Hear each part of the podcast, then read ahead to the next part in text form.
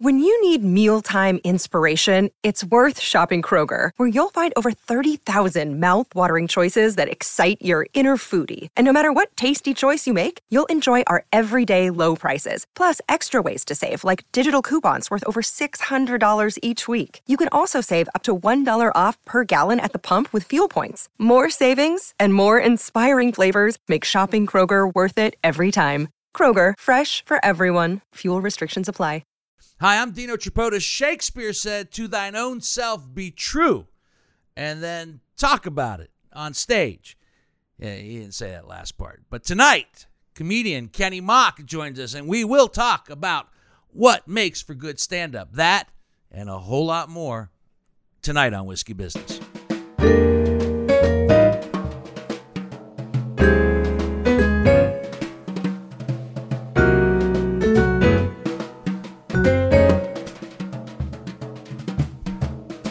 I'm Tripodis, and welcome to Whiskey Business, the podcast not so much about whiskey as it is one with whiskey as uh, we get ready to tape yet another fun episode tonight. Kenny Mock will be joining us in just a little bit. Comedian Kenny Mock, I've known him a long time. Um, today was a day I I went to uh, physical therapy today. I've messed up my knee in the last few months, and I finally couldn't take it anymore. And I finally went to a professional, and uh, he suggested that we attempt some physical therapy. You, you're used to therapy, but not physical yeah, therapy. Right, yeah, mental therapy. Yeah, I've right. I have worn out therapists over the years. I, I can't do anything else for you. There's nothing else we can do. All right. you're gonna have to take it to a, Physical somebody therapy. else. That's but new. physical That's new. All right. And here's one of the things he said to me as we uh, did an evaluation. He said to me, "Wow, you're really strong." And I thought to myself, I have to immediately find a new physical therapist because obviously this guy doesn't know what the fuck he's talking about. because and and here's the other thing too. I went dressed for physical therapy, at least what I thought should be dressed. I wore gym shorts and, and a t-shirt and there are some people that should not wear certain shoes, right? Anytime I wear You got some tinnies got on. some pair of Nikes. It looks like I stole them. Like I don't. There's the, the, these aren't the shoes that I. I'm not comfortable in gym shoes, Kenny. They kind of jacked ankle up. cut socks. And the tread looks good. It looks actually looks brand new on the back. right, right. That's how much they've been used. I, my feet actually felt foreign in them. So, uh, so the bottom line is, Are those out of the ladies section? yeah, Just some small feet. they're they're they're they're uh, uh, a, a men's 11, but a lady's 13 and a half.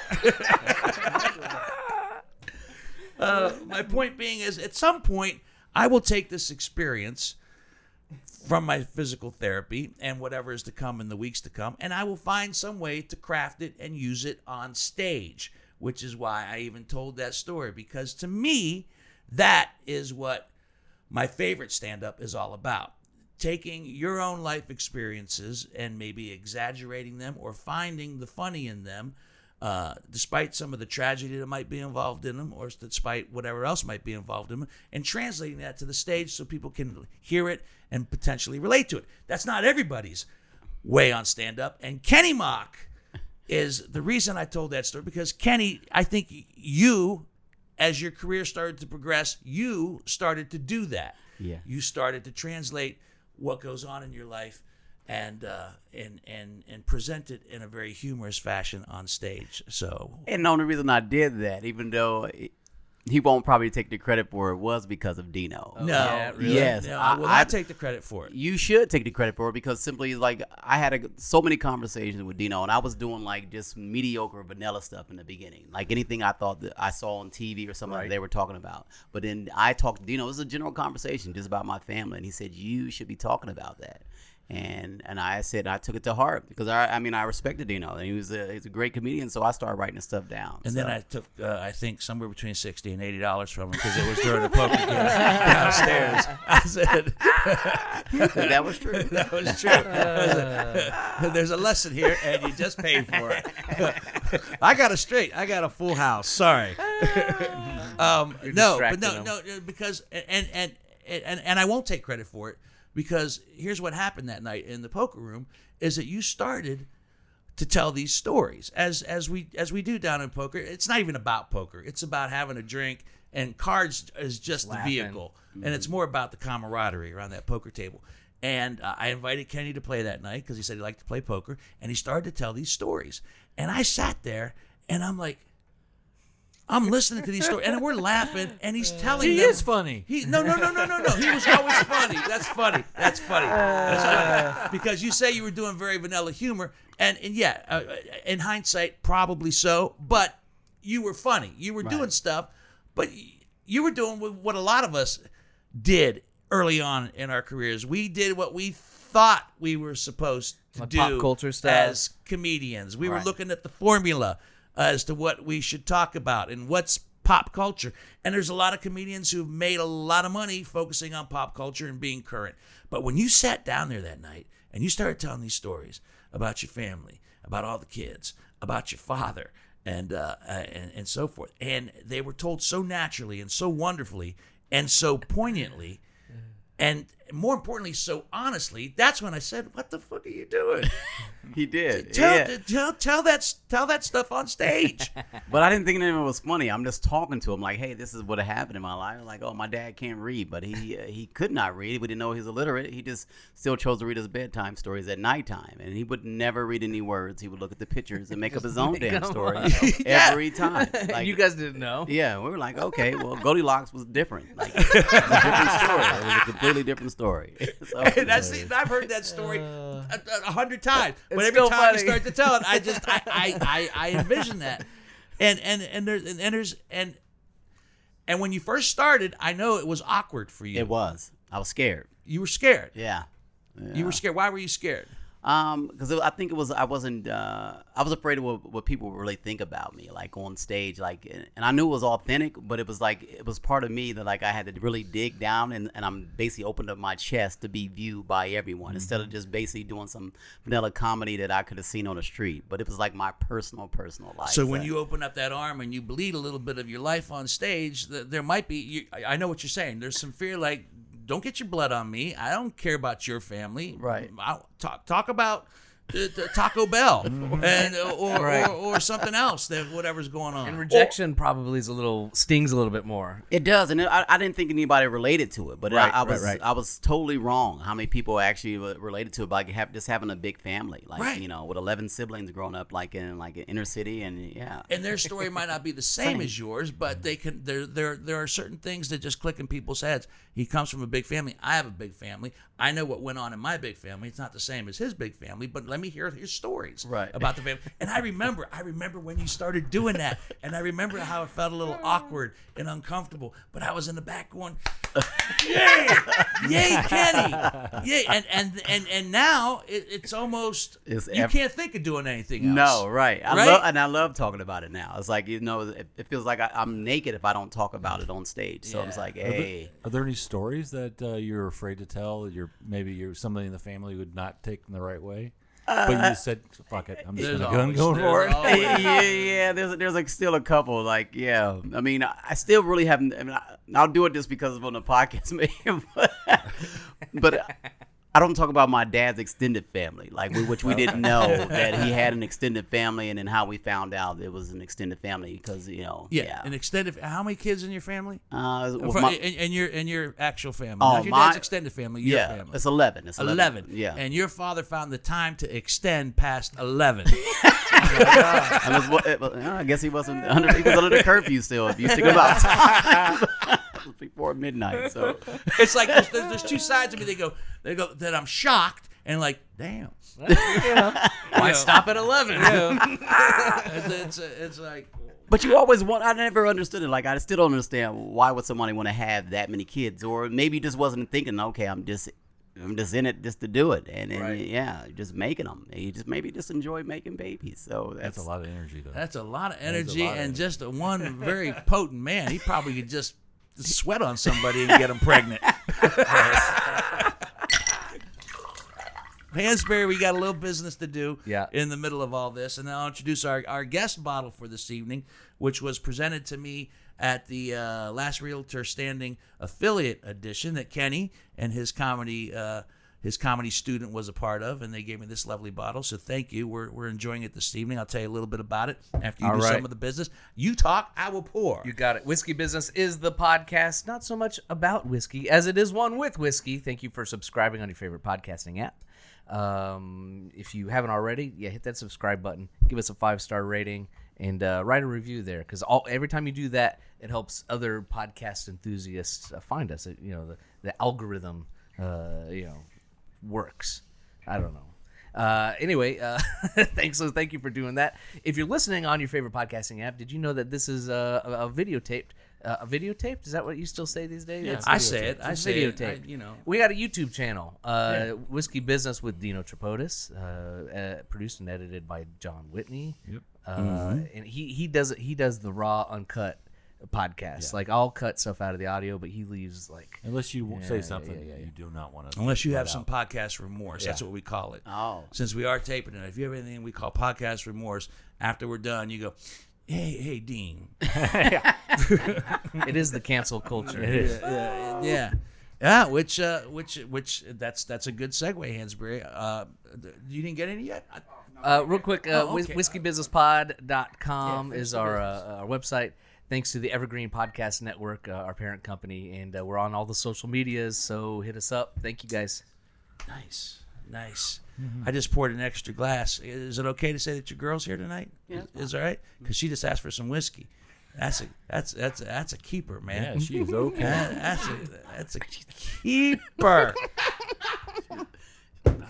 It's a podcast remorse already. This is gonna be a long ride home. Is that what you're saying?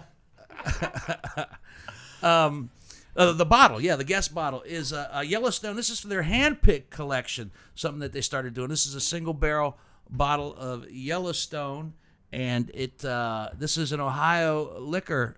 This is a state pick.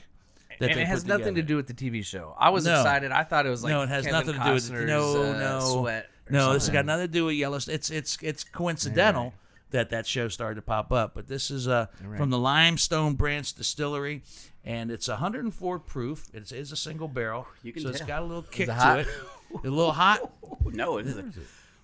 Is I'm it- a lightweight though, but um, Do you drink whiskey normally? Because when I said you're going to drink some whiskey with us on the podcast, you said yeah. yeah, I'm a, Are, are you one of those? Yeah, I'm in. And then like, oh damn. Yeah, yeah, I'm one of those. I got to drink whiskey. When in Rome. Uh, but I wanted to try it, so I mean, it's good. I mean, Um. So, so what do you think? Oh, How, do you, how you feel? How you, how you think it tastes? You think it's strong? You think it's? Uh, Uh, these guys have a little bit more of a sophisticated nose and palate over the almost 200 bottles that we've had on the show. Ooh, it's sweet up, sweet up front. Nice, Mm-hmm. very good. Yeah, yeah, yeah. yes, nice little bit of fruity palate, Not right? much, not, not, not much of a burn. It's okay. I, uh, it's burning. yeah. It's a little bitter on the on the finish, um, but I don't I don't See, I mind didn't it. think the finish was very long. yeah, not very long. Not a very Uh, long finish, a short. but it is finish. sweet up front. Yeah. Sweet up front, yeah. little oaky. Well, And can you little- describe those terms to me when you say the finish? What does Like all that what it mean? finish. tastes like when, uh, when you're done When, you drinking done, it. when it once it goes down your throat and kind of gets into your chest a little bit, how long is that is that finish staying with you? Uh, the, that sip of whiskey. How long does it stay with? you? Does it hug you? Does it go away quickly? So Oh, it's when we hugging. We said, yeah, I'm in, yeah, I'm in a sleeping bag right now. This I think it's hugging hard. we, we think we think it's a it's a it's a nice finish, but a short one. It doesn't it doesn't stick around too long. oh, it's, it's sticking. There have been some finishes that just go in and just like, oh man, Is that is that good or bad? that's Uh, good. depends on what that's kind of called mood you're in. Kentucky- That's called the Kentucky hug. oh, Yeah, if it, if it's bourbon from Kentucky. Um, and this, I also picked up a little molasses on that. A little. Did you already taste this? Well, you, you went down and you chose, helped chose, choose the I did not right? choose this Oh, one. I did not choose this one. No, no, no, no.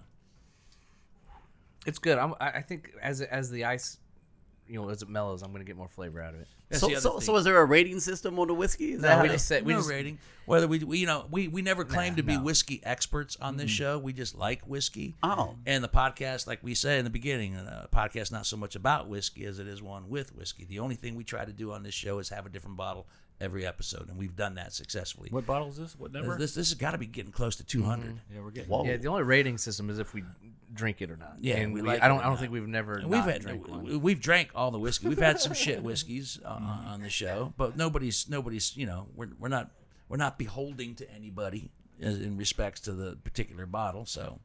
If, if someone were if Yellowstone were paying us right now, we'd say, well, that shit? next week next week we'll be drinking Yellowstone again. This makes You know, Kevin I Costner will, look like I Ben will Stiller. whore myself out for a whiskey sponsor. Yes, I'll tell you that right now. Has anybody ever reached out for to you for no, whiskey? We've gotten close. We've got a We got few close. things. We Ah. close. One we we have a we got to pick our own whiskey over at Watershed. Oh, So right. they, they got Did they got a, a whiskey that was fun. business whiskey at, at Watershed.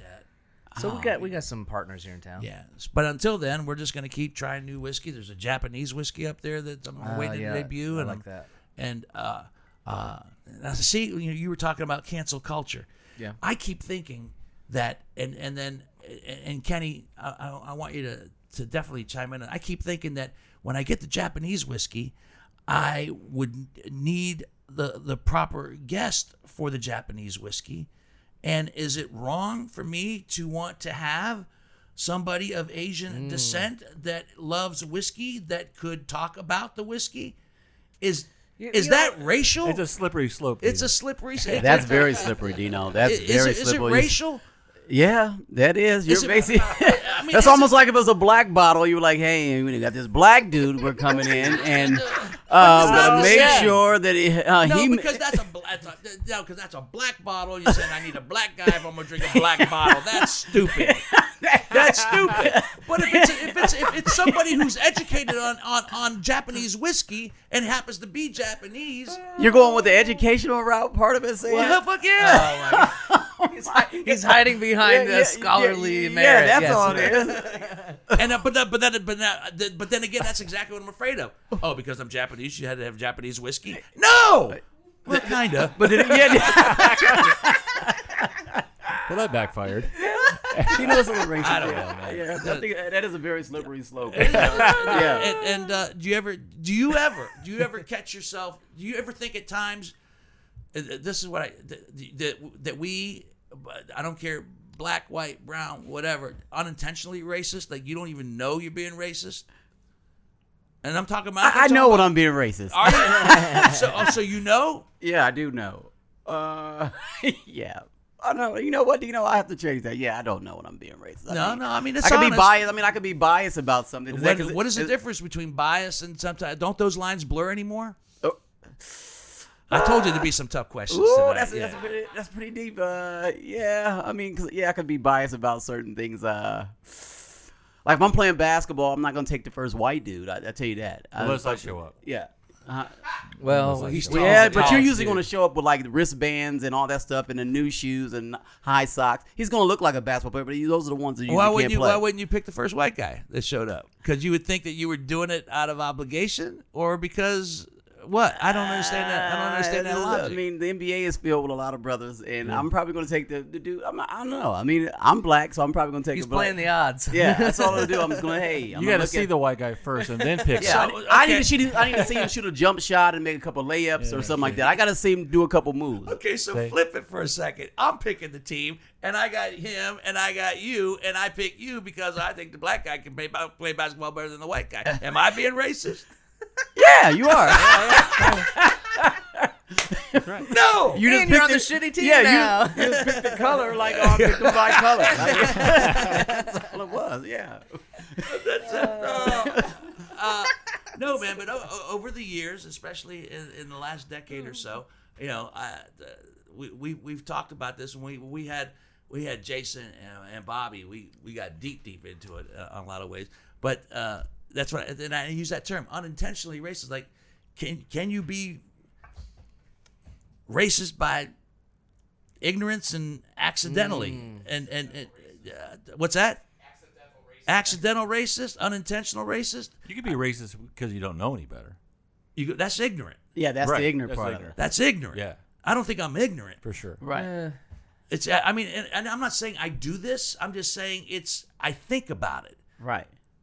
You know, I, I used to do a joke on stage. You know, you know when when things were really supercharged, I said, uh, I, you know, it's to the point where I'm afraid to go to Starbucks and order coffee the way I like it.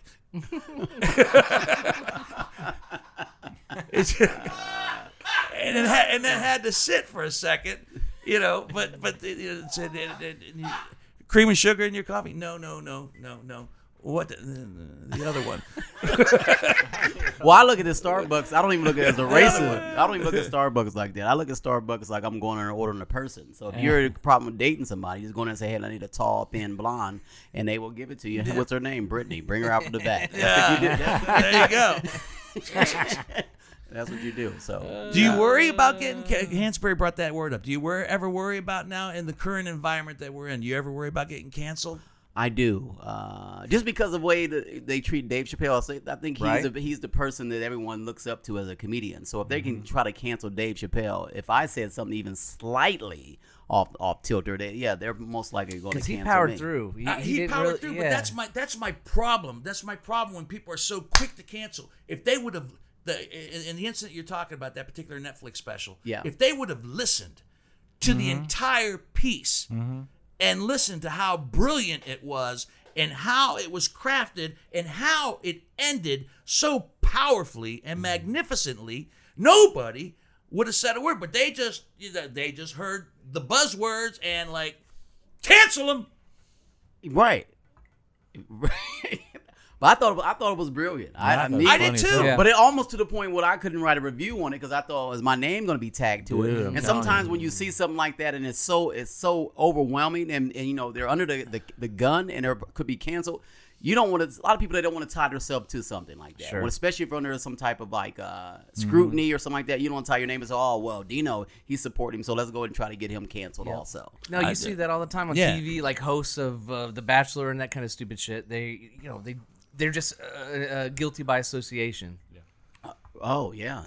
well, then, then yeah. I mean, like any type of scandal. Like if, Yeah. it, if it was a scandal, me and Yep. Dino was caught up in a scandal. YouTube probably would back away. They were probably like, "Hey, we got to wait till everything to the, wait till the air oh, is no, clear." I dragged them down with Yeah, me. I'm a glutton I would drag them down with me so hard.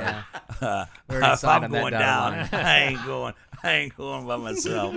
Oh, man. so under a scandal, you're dragging them all down. Yeah. With No, and, and it's funny. It's just, You'll all burn with me. it's just the opposite. I mean, you know me for a lot of years, Yeah. but you know, I, I, I jokingly say I would drag them down, but at the same time, I would take a bullet for either one of these guys too. Right, You know, I right. Mm-hmm. would protect them. You know, and say no. I would, I would say no. It wasn't him. It was me. Right. You know, this is my podcast and so forth. It wasn't John Whitney. You know, he was only felt comfortable saying what he said because he was. I'm responsible. So that an unspoken code, then, though, right? That's kind of Yeah. in a way in a way but you know and, and and maybe when you talk about your family and your life on stage you would think you would think that because you're talking about yourself and your environment and your life that you should be able to say whatever you want without fear of being canceled But I get a lot of scrutiny behind because I say that my mom had 11 kids in 11 years, and which is true. Yes, All she did. But then people say, "Well, you shouldn't be talking about her like that." And I said, "Well, she was just firing babies out. I mean, no one knows. I mean, she's having a baby every year, and some of us close to 11 so months." who's That's uh, fact. See, this is this is this is where it, it gets me crazy, and I say, are we uh, uh, uh, accidentally racist or accidentally biased or accidentally wrong? Whose business is it, is it of theirs to tell you not to talk about your mother? because they, they ground at me and they'll come up and say, Well, you shouldn't be talking about your mom like that. I said, Well, I'm telling you, I'm giving you some information about my family. And I thought that's what stand up was, but I, I make it funny. But other people are laughing, but you still have that small, but you're always going to have a small Yeah, handful of people who I- are just I- not I going to guess. Do you hear that from uh, like audience members or peers or uh, or both or not? You know, like This is all audience members. People Yeah, come to the show and then they'll come up. You know, after the show, they always want to take photos. Right, and people right, come right, up to you and they'll whisper to you, "You shouldn't be talking to your mom about your mom like that." I'm like, "Well, it, it is my mother. You don't know her, Right. So I mean, obviously, it is true. So when they see me, like, My, oh, my favorite is you. You shouldn't be talking about your mother like that, and but it was a really good show. but it was hilarious. you were so funny. You were so funny. It was like you know they, they, they hit you and then they and then they kiss you afterwards. It's a, Or the same thing with like talking about my dad being illiterate. People think that I mean, I said illiteracy is is everywhere. I mean, this. I mean, I mean, I experienced it firsthand. So why should I be able to talk about it? And that's one of the things that always made me when I first started doing. I said, are these people going to? Is something going to be relatable to these people? Or, is, or will they understand where my struggles growing up as a kid? And I said, even though we may not have the same struggles, but it's it's true. And if they can't, they don't think it's funny, then it's like, oh, you should be. They think it's a, it's a black eye to me. Right. For years, you were doing both. You were doing stand up and you had a regular job. Yeah. Yeah, and and I remember that you were always afraid to take that bold step into those deep, deep waters that were just stand up and, and nothing more. Now that's all you're doing, Yeah. right? Yeah. So how do you feel now? Now that you're in this, or could you ever think about stepping back out and going back into a corporate world? And I, right? It's it just it, it's kind of cringy. Uh, yeah, because I mean, I, I think the regular nine to five is. I think I'm gonna have to just write jokes for the rest of my life because I just don't think the nine to five is. I mean, it's okay, but you don't have the same time frame. Like, I just feel like I'm taking up all my time and my day doing like a regular nine to five. But this is my passion, and then when you can do something as a, as a passion, and I would do this for free, but I would just happen to get paid for it. So that's something I really wholeheartedly I believe that I'm, I can I would do this for free. You told me Right. to get up on stage, I would do it for free, and then I just so happen they're going to give me a check to actually make somebody laugh. Well, there was a lot of years where you did do it for free. You went to open mics and you just, you know, and, and amateur nights and, and and working it. You just wanted to be on stage. We did that for free. Yeah. Nobody was paying us. We were taking our time out and, and sacrificing our our nights. But you have a discipline. yeah. Uh, I, and it, I, it, people always make fun of me. That said, "How you you must really listen." Uh, the other night when we were at the club, I said I got to get up at four thirty, and you said I'll be up. I was up at three thirty. and You were up at three thirty writing. Is that your is that your discipline? Is that when you get up? Mm-hmm. Yeah, to do I'll, what you I'll pop up and I'll just have a little pad and I'll have to write, type notes or something on my phone, and I'll end up laying back down. I'll get back up in the morning, I'll reread it. Just yeah, because it's something I always say I have to write something every day. If I don't write something uh, every day, it feels like I'm actually falling behind. Because you see so many comedians are so successful, but Mm-hmm. I said when I get my actual chance, I want to be prepared and I want to be ready. Um, if I speak to your contemporaries, and when I say contemporaries, I, I mean like uh, your your friends Bobby Bobby Dodd and, and Jason Banks, who you're currently on the road with a lot. Uh, Jason Banks has nothing but amazing things to say about you Yeah. and and where you're at and and I think the biggest compliment that that when I was talking to him one time, he said, I said, How, "How's Kenny doing?" He goes, "Kenny." He's almost getting too funny. He says, he's almost getting too funny. Where it's like, you know, I I know that Banks has got a built-in audience right now, and he's riding an incredible wave. Yeah. But he actually has said, you know, Kenny's almost getting. Uh, I have to. I had to get on stage and just work a little harder. That's what he tells me all the time. He says because I don't know. I, I take it so seriously. I mean, because when I go on, the, I know when I step on that stage, I either have to perform or I'm going to get booed, and I'm always trying to critique something to make it funnier and You're not going to get booed. Well, they're but- going to say quietly. But yeah, but, but, but you say you say silence is the equivalent of a boo. Boo, yeah, it is. So, uh, Silence is a boo without the That's boo. but but but do you know? Even as comedians, I don't think we go on stage like, oh, I'm trying to be better than my headliner or my compadre. I go up here like, hey, this is the material I have, and this is how I'm going to present it to make people laugh. Now it's really up to my compadres or like that to do the same. to bring it. Yeah, Banks would never say to No. you, "Look, man, um, could you could you cut that one bit out?" Because he he would never say that. And I've had, I've had that happen. You've had that happen. Oh, I've yeah. had that happen. Yeah, multiple big time headliners. They'll say, "Hey, that's a little too funny." It's a little too funny and, and a little too. I, I do something similar. Well, you know what? Uh, You're getting paid oh, two, three times more than me. Let me have it. What, what, what, le- you know, it's on you. You know, Right. no, I'm not going to cut. And I did. I did early on. I, I would say, oh, okay, Mr. So and so, Mr. Headliner, because, you know, I didn't know if that person was going to be able to influence uh, me getting a, a, a better job and a better club down the line. So I, I, I did it. But then when I started to make that that graduation from feature to headliner, it's like, no, uh uh I mean, with with the with the job comes the responsibility. But a lot of times you start out like even as some. I mean, I remember a time I can't even. I won't say the headliner, but you start out as a feature doing like twenty to twenty five minutes. By the end of the weekend, I'm doing seven minutes because they're like, hey, you're a little too funny, and I I can't have you. I don't want to follow behind that. And so I mean, yes, is it a compliment or is that just something to say? Well, okay, well, I need to either tone down my material. No, so- no, you should tone down your material, but it should be a nod to the club owner and say, "Well, you just made a bad booking. If you, you know, if you want, because the feature spot is, I always called it the rocking chair spot. You know, if you can't get laughs in the feature spot, if you can't do well in the feature spot, then get get, get the hell out, man. Because opening the show is hard. Yeah. It's opening. You got to you have to set the table. Different skill sets. You have the different skill sets. I mean, well, I, I still to this day, I still think one of the most important jobs on any stand-up show is the, is the host and MC. He has to set the table. He has to convince the audience that what you're going to see tonight, including myself, is going to be very enjoyable. And I'm here to convince you that these first ten minutes are, are just my my reassurance that the guy coming up behind me and the It's guy hilarious. after him are going to be good. Right. You know, and if he doesn't care about his job as a host, I think that that plants a seed in the audience. Like, well, he's he's he, you know what kind of night are we in for?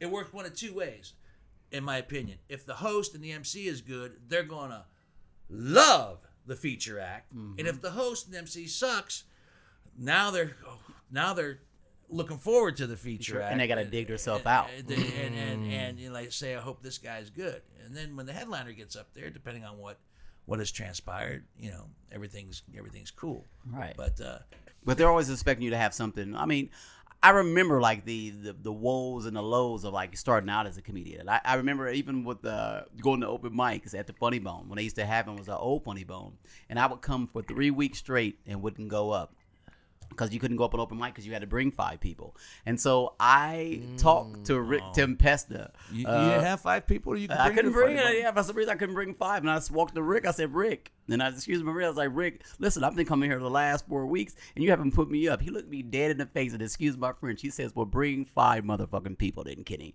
And then that just that just changed everything for me. So I said, even though I couldn't bring five people, it just motivated me to write even more, to get funnier. So the next time I got on stage, they couldn't deny me. And then yeah, eventually at some point they want you to go up on stage. I feel bad. Was it hard to find five people to come see you? funny Yeah, so was, it, was it difficult? Yeah, with eleven siblings and stuff. Yeah, you would think it would be easy. Yeah, but right. you would think. you would think. They always say I'm funnier than you. So You that, know, uh, I mean, uh, go to the cousin bank at least and get five cousins if you can't get five siblings. yeah, back then, yeah, it was, it's pretty hard to get five people to come out and see him. So yeah, it's like ah, And what year? What year we're talking about this? Like early two thousands. uh, probably yeah, early two thousands. All right. Yeah, I'd say that. Yeah. yeah, yeah. You've been at it a while now. Yeah. How long you been at it? Uh, 15, 15 years. Yeah. It's, a- it's Yeah. it's been a minute Mhm. since you started doing that. And um, do you get? I, and I'm going back to ancient history. Uh, when I was when I was on the road, when I was on the road, it was different than I would imagine being on the road now. You know, uh, we didn't have to worry about political correctness, and we didn't have to worry about being canceled. You know, and so forth. It was it was it was we were free to be. You Right. know, and, and it was a different thing. And yet, I still remember times on the road when I would get uh, depressed and, and, and question shit on a regular basis. Do you ever get that? Every week. Every week? Every week. Uh, We just got back from New York, and I knew the material that I wanted to use, and I went rogue on one show, and I just said, forget it, I'll just go. But there's still pieces of material I would love to do, but I think it's too borderline because they, like we are talking about, the cancel culture. Is it too racist to talk about me living in a small town? Remember that I used to live in a small town where I was the only black person, and I said, you know, it was cool. I mean, I felt good because you know I liked the attention I was getting.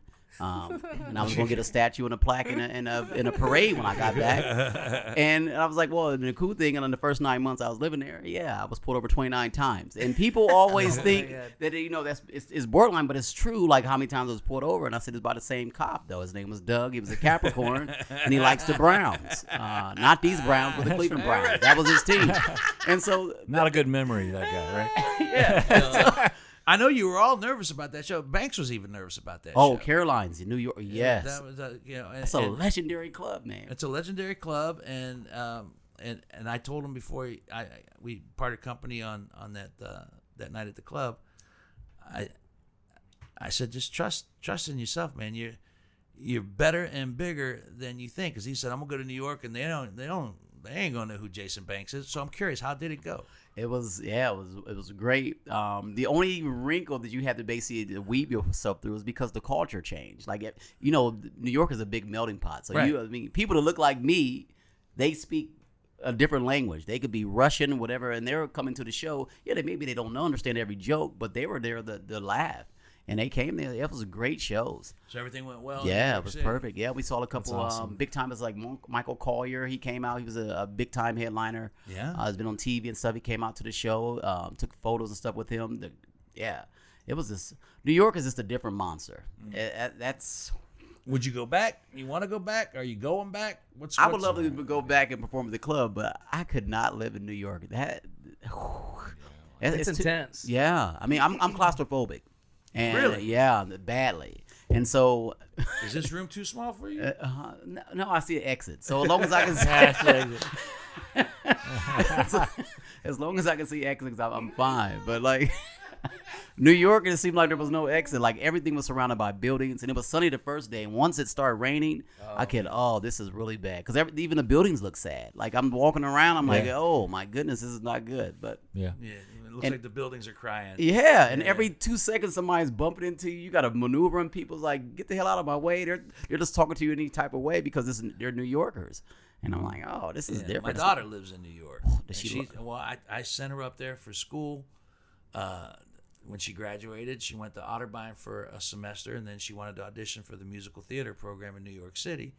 And I was of the frame of mind at that point, whatever my baby girl wants, I'm going to try to make her dreams happen. And in the back of my mind, I'm thinking, wow, she's going to audition. It. I mean, I knew my daughter was good, I you know, but I thought she, I, I'm not saying she, I thought she was just Ohio good. I didn't know how she, but she good. she got in. Wow. And now, now I'm moving her up to Marymount, Manhattan, which at the time was about even back then it was like thirty-seven thousand dollars a year for Sure. Tu- tuition. Yeah. Not to mention the rent, you know. Yeah, well, she was in the in In the, in dorm what or they had, they had dorms. Yeah, they had dorms. She went. She went up there, and she has not left.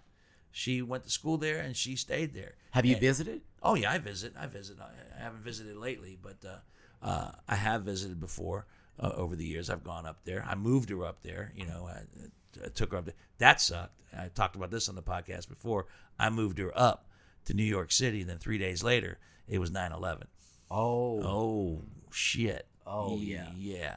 Her mother crying, "You go get her and bring her home." I'm like, I, I don't think I can get into the city, but yeah, it was it was it was nerve wracking. Oh. And she made it through all that, and and and now she's uh she's uh the GM of uh, a rock and roll club called Arlene's Grocery in in Manhattan.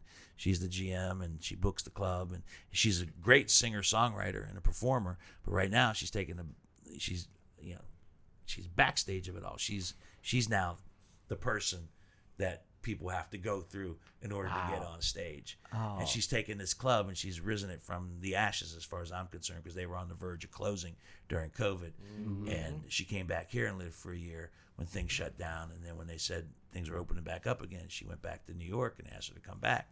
And she puts in probably 60 hours a week running this joint. But man, she's the real deal. right. She's the real deal. But she loves New York City, and yet she hates New York City. Right. It is a love hate relationship. Every time I go up there, I love it. I love Really? big cities. Oh, I love Because you cities. you know you're coming back home, you know, eventually. maybe, yeah. maybe, maybe, maybe, maybe. Because you're just visiting. Huh? Right. Yeah, 'cause you're Right, just right, right. Yeah, I'm, I'm just It's visiting. like when my grand my parents are like cool, adopt, like. but I'm never ready to. I'm like, never yeah, ready yeah, to yeah. leave New York. Yeah. When I go there, I'm, I always wish I could stay another day.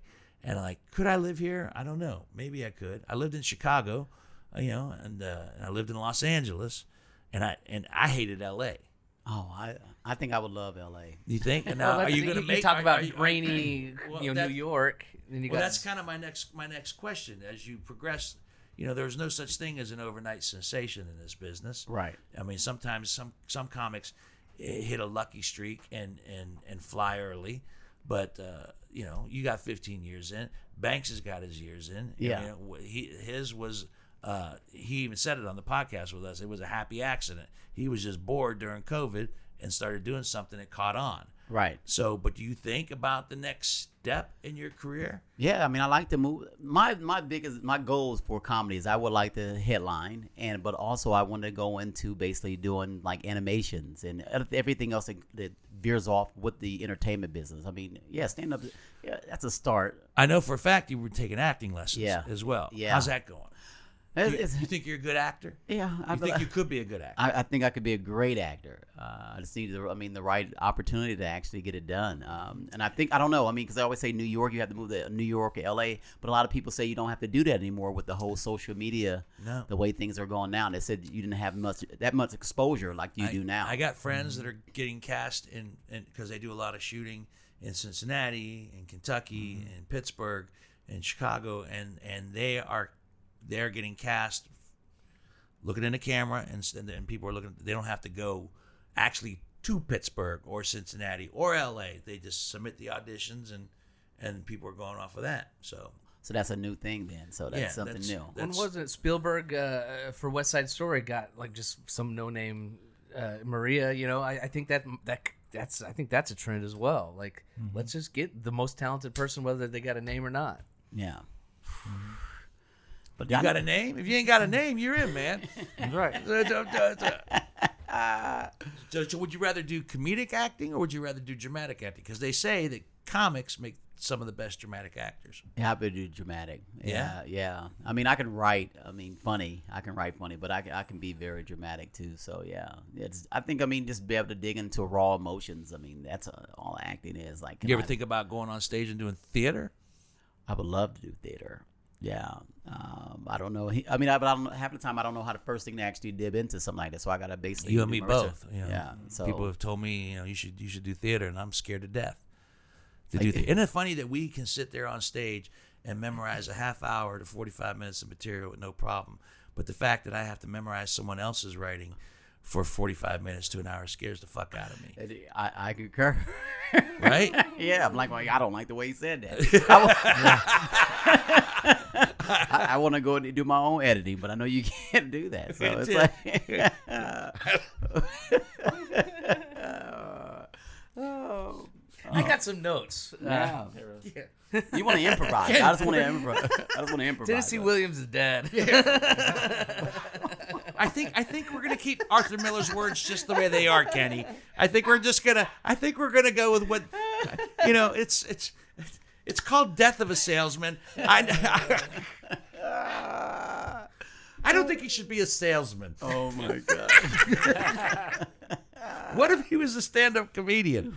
Actually, I got it. I got it. I, got it. Actually, I think the premise uh, of Death of a Salesman could translate well into a stand-up comedy film. Yeah. the whole i mean scene for scene i think it could be it could translate into in, in- in- into stand up Well, let me ask you a question. Have you ever seen the movie Joker? Have you seen the movie Joker? yeah What did, what did you think about that? As far as a As far as- him as far the- as the which stand part up, of it? this- the- him being a stand up, like him- it was the uncom- it was uncomfortable it was uncomfortable i mean but that was like and and and, and uh yeah i mean i didn't not not his performance of doing stand up but just the fact that where his mind was Mm. was was an uncomfortable uncomfortable place Was it a little too close to home, or I mean, uh, worried that that could be you? I mean, why- No, what yeah, no, I don't think I'm gonna. I don't. Well, I mean, I I've know never thought gonna- of the course of my comedy no, no, career no, that I could slip and become a, a psychopathic No, I killer. know you're no, not the next no, Joker, but no. what what made it uncomfortable? Th- th- his character? I mean, the, the way the mm. character was written. I mean, he did a hell of a job as Joaquin you. Phoenix as an actor. I mean, he, he was effective in in in showing us. You know, it wasn't so much uh, about him doing stand up. It was more about the rejection in life. Mm-hmm. Hmm. and and and that rejection in my opinion was the fact that he nobody wanted him to perform nobody nobody got him But the thing is, like, I, I, I've seen comedians like that, even like open mics. Or you would see them come in with that same mannerisms and everything and personality, and I always wonder, okay, I mean, they could maybe this is therapy for them to get up on stage and no one's allowing them to do it. oh is it isn't isn't quite isn't stand up quietly and secretly on some level therapy for us on some level I mean, I, they always say that some that comedians as well, and it's not everybody. Right. It's not everybody. They always say that comedians off stage are, are very sullen, dark people at times. You know, do, I think I'm, do I think I'm dark? Uh, no, no, probably not. no, but moody. I mean, eh, we talked. Yeah. You, I asked you about depression, Yeah, and you said yeah every week. yeah. I mean, I think it's a, well. What depression? What what are, are you? Is it is, is it depression or is it fear? Um, part of it is depression. Depends on the weather. Like I have this thing. If it if it's dark clouds or if it's raining, I go into like this different type of mindset where I really don't want to. Be, it's it's a different Kenny. Um, Really? Yeah, absolutely. Because when it rains and it gets dark outside, I I I'm just the opposite. really. I, I had one of those therapy lights at work for the longest time. Same shit because we get there early, shitty weather. Yeah, I'm the opposite. I, I- I'm the guy that thinks that's, that I'm the guy that thinks that sunlight is overrated. Well, my girlfriend Taisha, she has a she has a uh, what, what is that candle called? What is it called? What is it? What do you call it? Uh, uh, yeah, the uh, therapy light. All therapy light. Is that what it's called? Yeah, it's, I mean, it's just it looks like an iPad and it shines light on you. Yeah, yeah. You can do- only can sit on there for thirty minutes at a time. I- Like yeah, different just- colors that flash. In No, eyes, it's or it's like uh, natural, Like a blinking light? uh, Light. It was just it was just solid like sunlight. So how do you handle the It didn't work. depression? what do you when you know it's coming? When you know that demon is is knocking on the door, what do you do? I close myself off to everybody. Yeah. Yeah, I'll shut it. I'll shut it everything Shut down. down. I'll completely shut it down. For how long? Um, it could be sometimes it's a day. Uh, sometimes it could be like forty eight hours. And what if you have a show that night? Uh, I pray.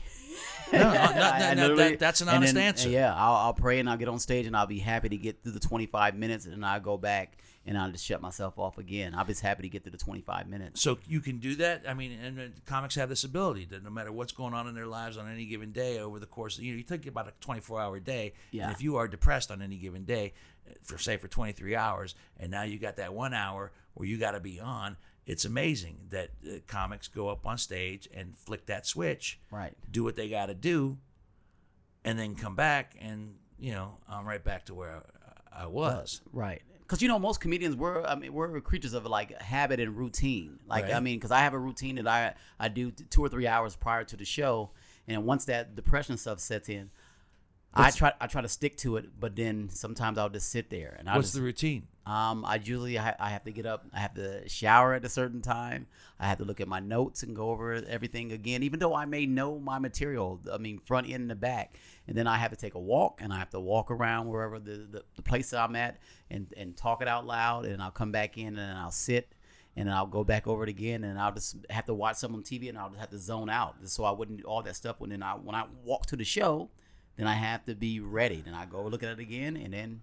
I'll I got to be honest with you. That, that that's exhausting. That It sounds is. exhausting. To It me. is. It is. But if that's what it takes yeah, to get there, it's a lot of energy. And then you already know, like after a show, um, even when you're feeling like that, you still have to get up because you still have to do a meet and greet. So everyone Right. wants to take photos with you, and you're like, oh man, everyone wants to touch you, and people are The high of the stand up doesn't kill the depression. no, Yeah. no, because once you get no, up, no, it's interesting. You know, when you're in a good place in your head, uh, the high of a great show is truly a high. But if you're s- sad and depressed, it's amazing that that doesn't doesn't that work. doesn't that doesn't flick the switch. I mean, you could put on the happy face and you could smile, but all, all you're thinking, at least it was for me, was like, I can't wait to get get out of here. here, yeah, I want to go back and just be by myself, yeah, and sit there. Uh, I know that's kind of a little dark, but it's like No, it's true though. yeah, It's yeah. it's it's truth. It's uh, dark, maybe the the fact, but But I wish there was a way that I can basically. I mean, I don't know if it, personal therapy. I always try to look at stuff as personal therapy, so I can try to get over that, so it wouldn't keep happening. But it's been like that all my life, though.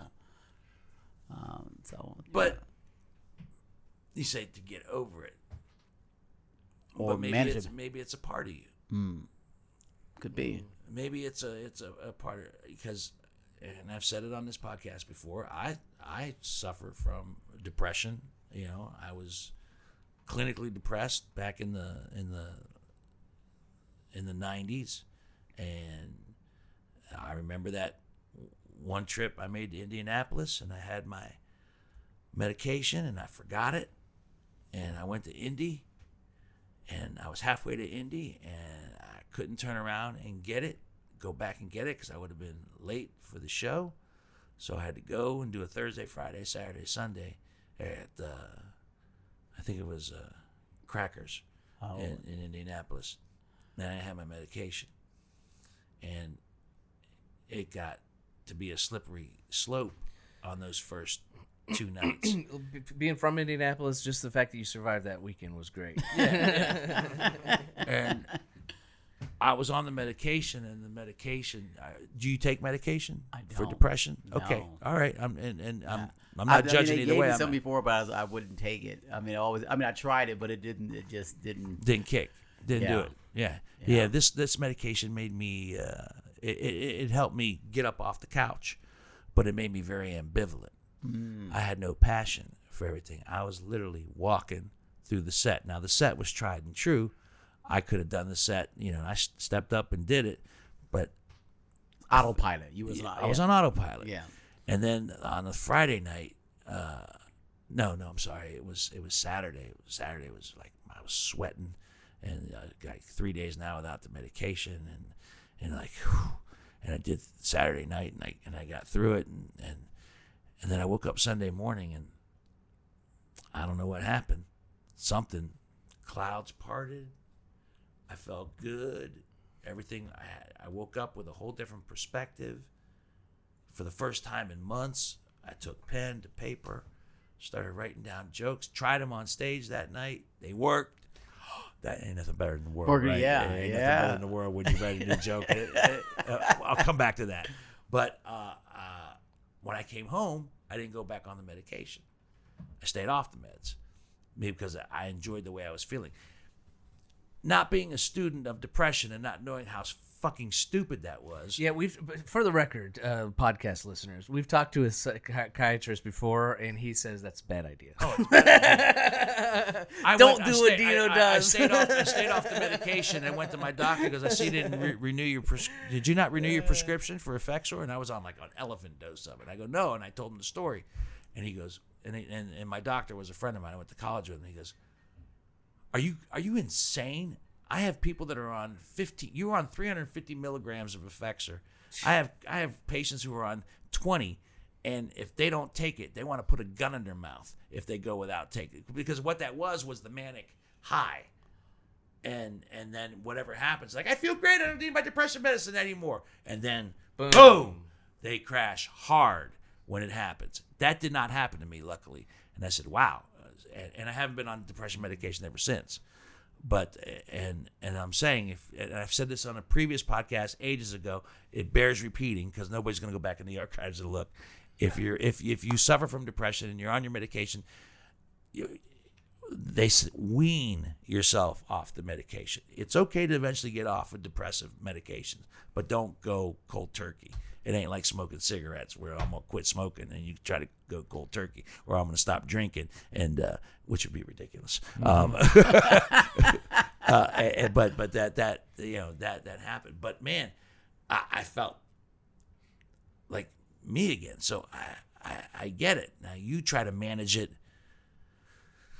through. I just isolate myself because I don't know. Be honest with you, I don't know what will happen if I stayed around like just a bunch of people because I know how moody I'll get. I don't want to like snap on somebody because I'm generally I'm really I'm really nice. So I mean uh, I'm very sociable and I'll talk to people. But when that kicks in, like you say something wrong, I get real. I, I can get really snappy. Irritability is like one of the number one, uh, you know, symptoms of, of male depression. Mm-hmm. So I, I don't know what would happen. So I, I instantly, I'll just try to isolate myself as much as possible, and I'll try not to have a lot Mm-hmm. of communication with anyone. So yeah, I just, The group you're hanging with now with Bobby and Jason, I, it, it's a family. yeah, It's yeah, a family. my brother. you yeah. Mm-hmm. guys have had a lot of success on the road. You're playing packed houses, so I mean, life is life is good right now.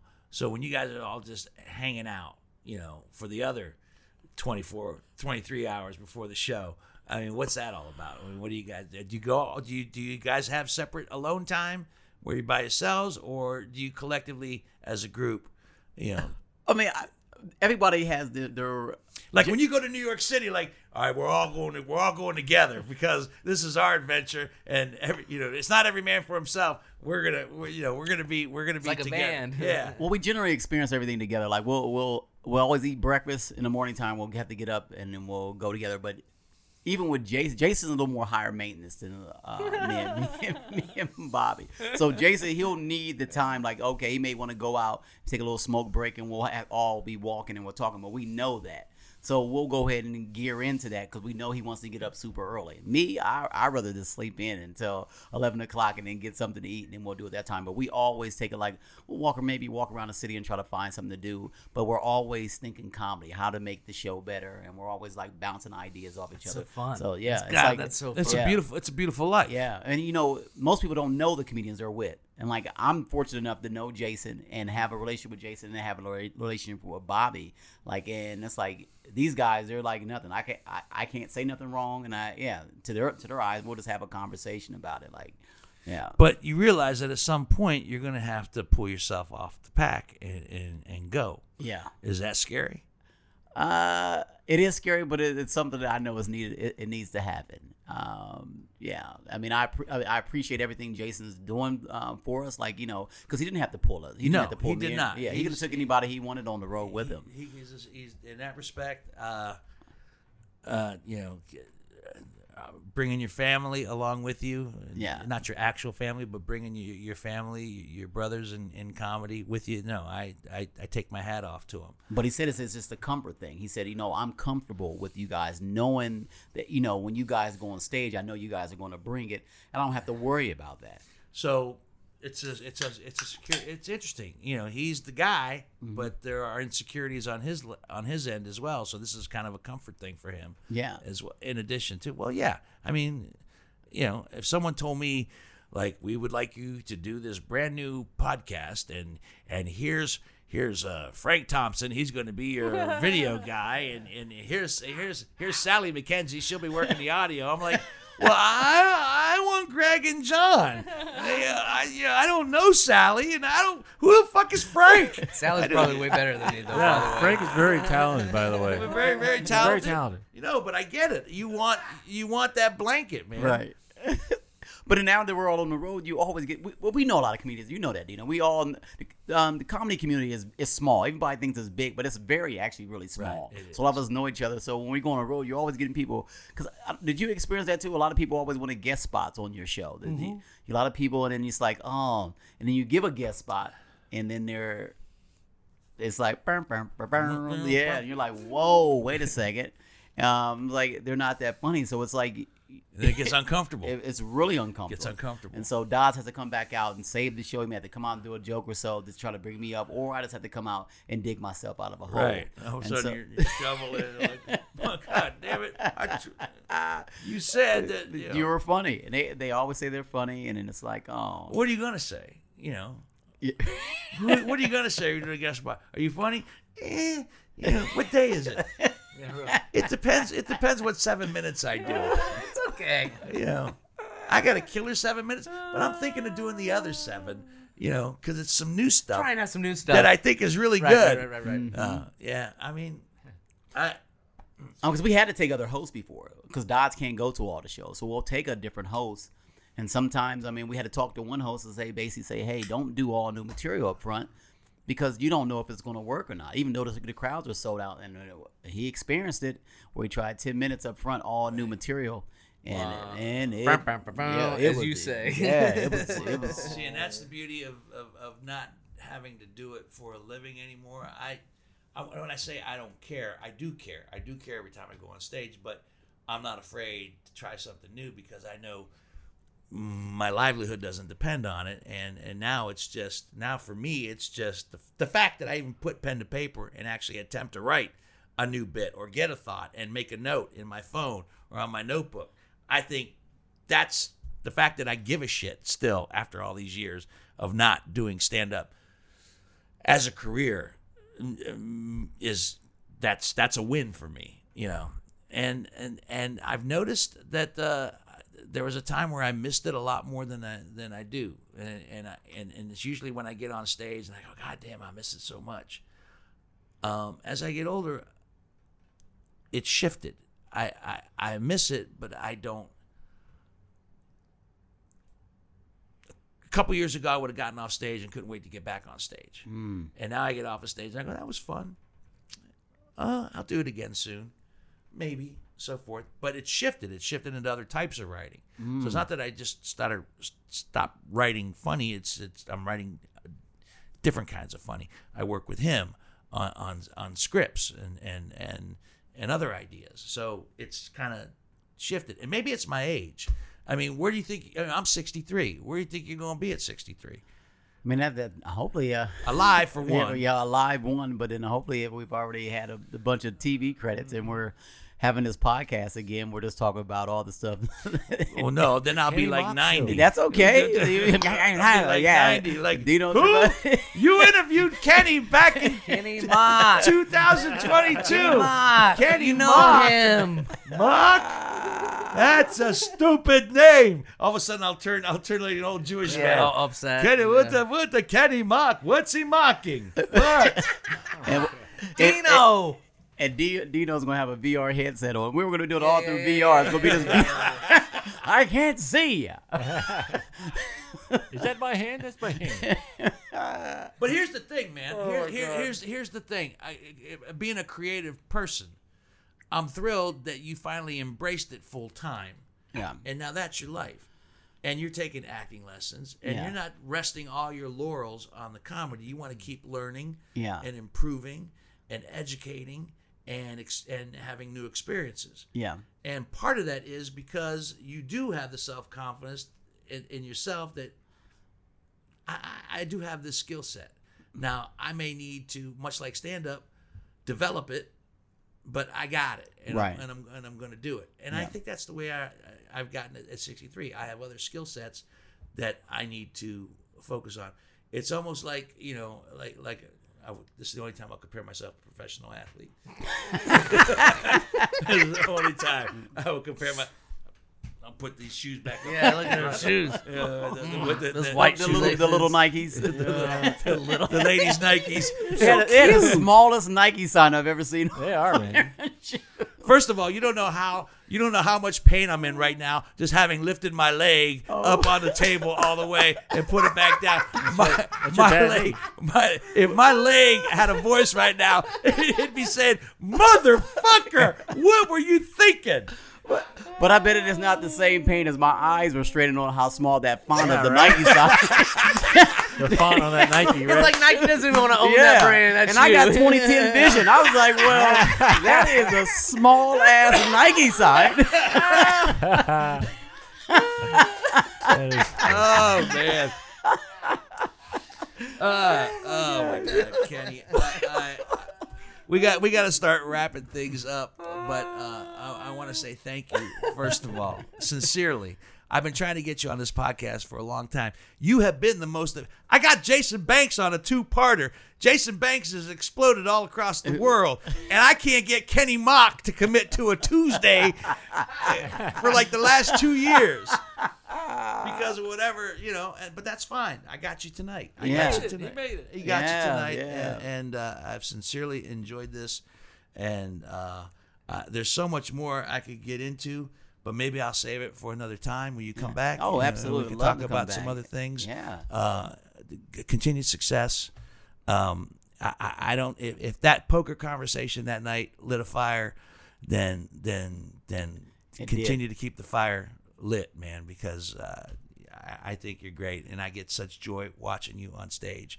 It's uh, there's the like I said earlier, there's an honesty and uh, a sincerity to what you do and how you do it, and um, you do it well.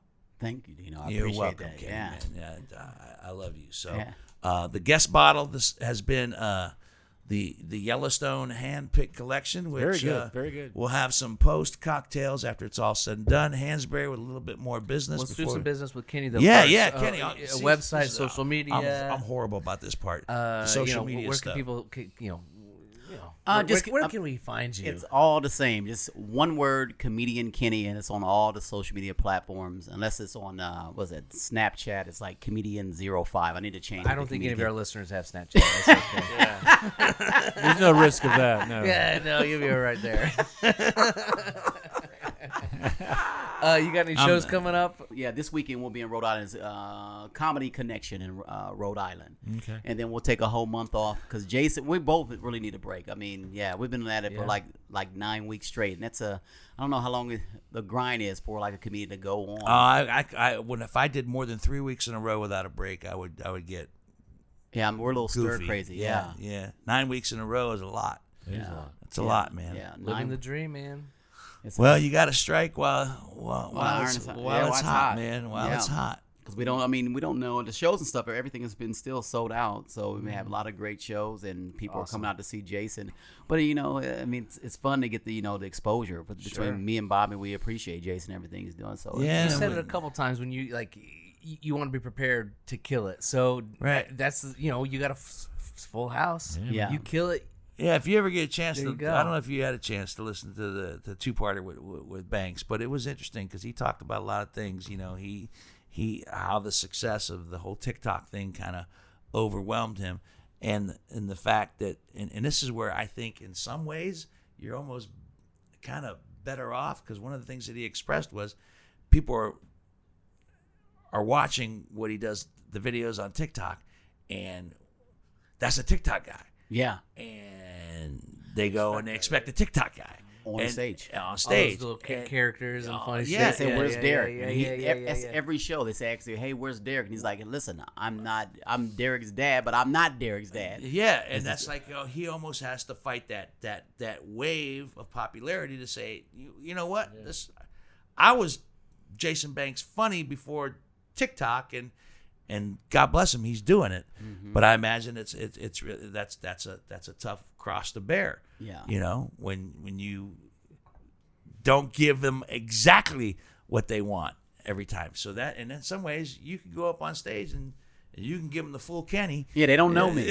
they they they don't know me yet. yet. Yeah, they don't know Yet. me yet. But I mean, after every show, I always get people. I get. I mean, I get hundreds of followers on Instagram every weekend because they're oh, like, I great. wasn't expect. But a lot of people, you know, have you ever noticed that when you was a feature, they they always say, Hey, I wasn't expecting the, the feature or the Right. MC to be funny. They always. Right. A lot of people come and say, oh, Well, we wasn't expecting. Wasn't that. expecting that. Yeah. Or, or then I'm sure over the course of your career, you've got they pulled you aside and all said, "We thought you were better than the headliner." Yeah, they do, and, and it's uncomfortable. That's Yeah, a very uncomfortable conversation. And Jason hears it, and I was like, "Banks." He's like, "Kenny said, what do you think about that?" I have to let him know, like, hey, listen. I mean, I understand that you have your opinion, but everyone has an opinion. They have their own taste of, of Mm-hmm. comedy. So you may you may like me a little bit better, but I mean, Jason is here- funnier. yeah, Yeah, you're. yeah, we're here with this is his show, and I'm just a part of it, and I'm happy to be a part of it. And that's it. So, and I leave him at that. Don't lose whatever that was that you just communicated. Don't lose that because I think from experience that that sincerity again and that and that honesty will will carry you and lift you and protect you uh, down the line as you continue to get more successful. So I mean, you, you got your eye you got your eye on it. You know you know, and uh, good luck with everything, and and good luck with those battles that that that we have as comedians. Those demons they exist, and demons are sneaky motherfuckers, man. They just kind of. He's sad. Let's get him. He's sad. Let's get him. Let's go get him now. He's it, it's raining. It's raining. He hates the rain. the buildings are crying. He hates when the buildings are crying. Let's go get him. And that Nike sign is real small. That's His eyes are watering trying to read that shit. my eyes are watering. All right. Okay. We were so close to wrapping up. Hansberry, do the Whiskey business, so we the can actually podcast wrap with up. whiskey, not so much about whiskey. Yeah. Uh, whiskeybusinesspod.com. You can find all archived episodes, vid- videos, photographs, writings, all that kind of fun stuff. Uh, if you're uh, subscribing or you're listening on your favorite podcasting platform, thank you very much. Smash that subscribe button. Smash it. give us a five star review. Uh, and and uh, go ahead and write something there because that helps us uh, out immensely. What? Yeah, and no, no, I didn't mention in the beginning, and I'll get, I'll probably, I don't want to get in trouble, but we want to thank the Evergreen podcast. Oh, I, Network. mentioned it mention earlier. Yeah, yeah, our- our- I wasn't, I really wasn't paying attention to you. You were pouring. I was pouring whiskey. I was, I was being, being a good host. I was Uh, busy yeah, the being a Evergreen good Podcast host. Network, evergreenpodcast.com, our parent company. Thank you for uh, putting up with this bullshit. Yeah.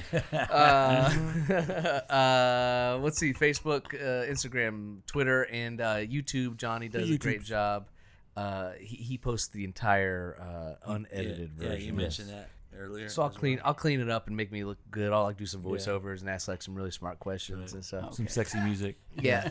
Uh, Whiskey Business with Dino Tripodis on YouTube. And smash that subscribe button. Click the bell and get some get uh, alerts. You know, uh, on second thought, maybe, maybe, maybe, maybe Sally and Frank would be better. Where's Sally? Where's Sa- maybe Sally and Frank would be uh, better producers in, in the in the big picture. Or maybe, maybe just Sally. I love Whitney. He keeps his mouth shut. I'd be You can lost. call me Sally if it makes you feel better. That's a whole different podcast for another time. Kenny, thank you, man. Thank you guys for Thank having you. me. Thank you, guys. Kenny Mock. Thank you, Greg Hansberry. Thank you, John Whitney. My name is Dino Tripodis. Until the next bottle. See ya.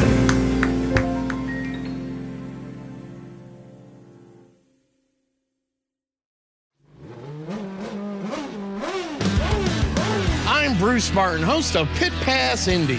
Each week, I go behind the scenes of the NTT IndyCar Series and introduce our listeners to the biggest stars of IndyCar, which features the Indianapolis 500 as its cornerstone event.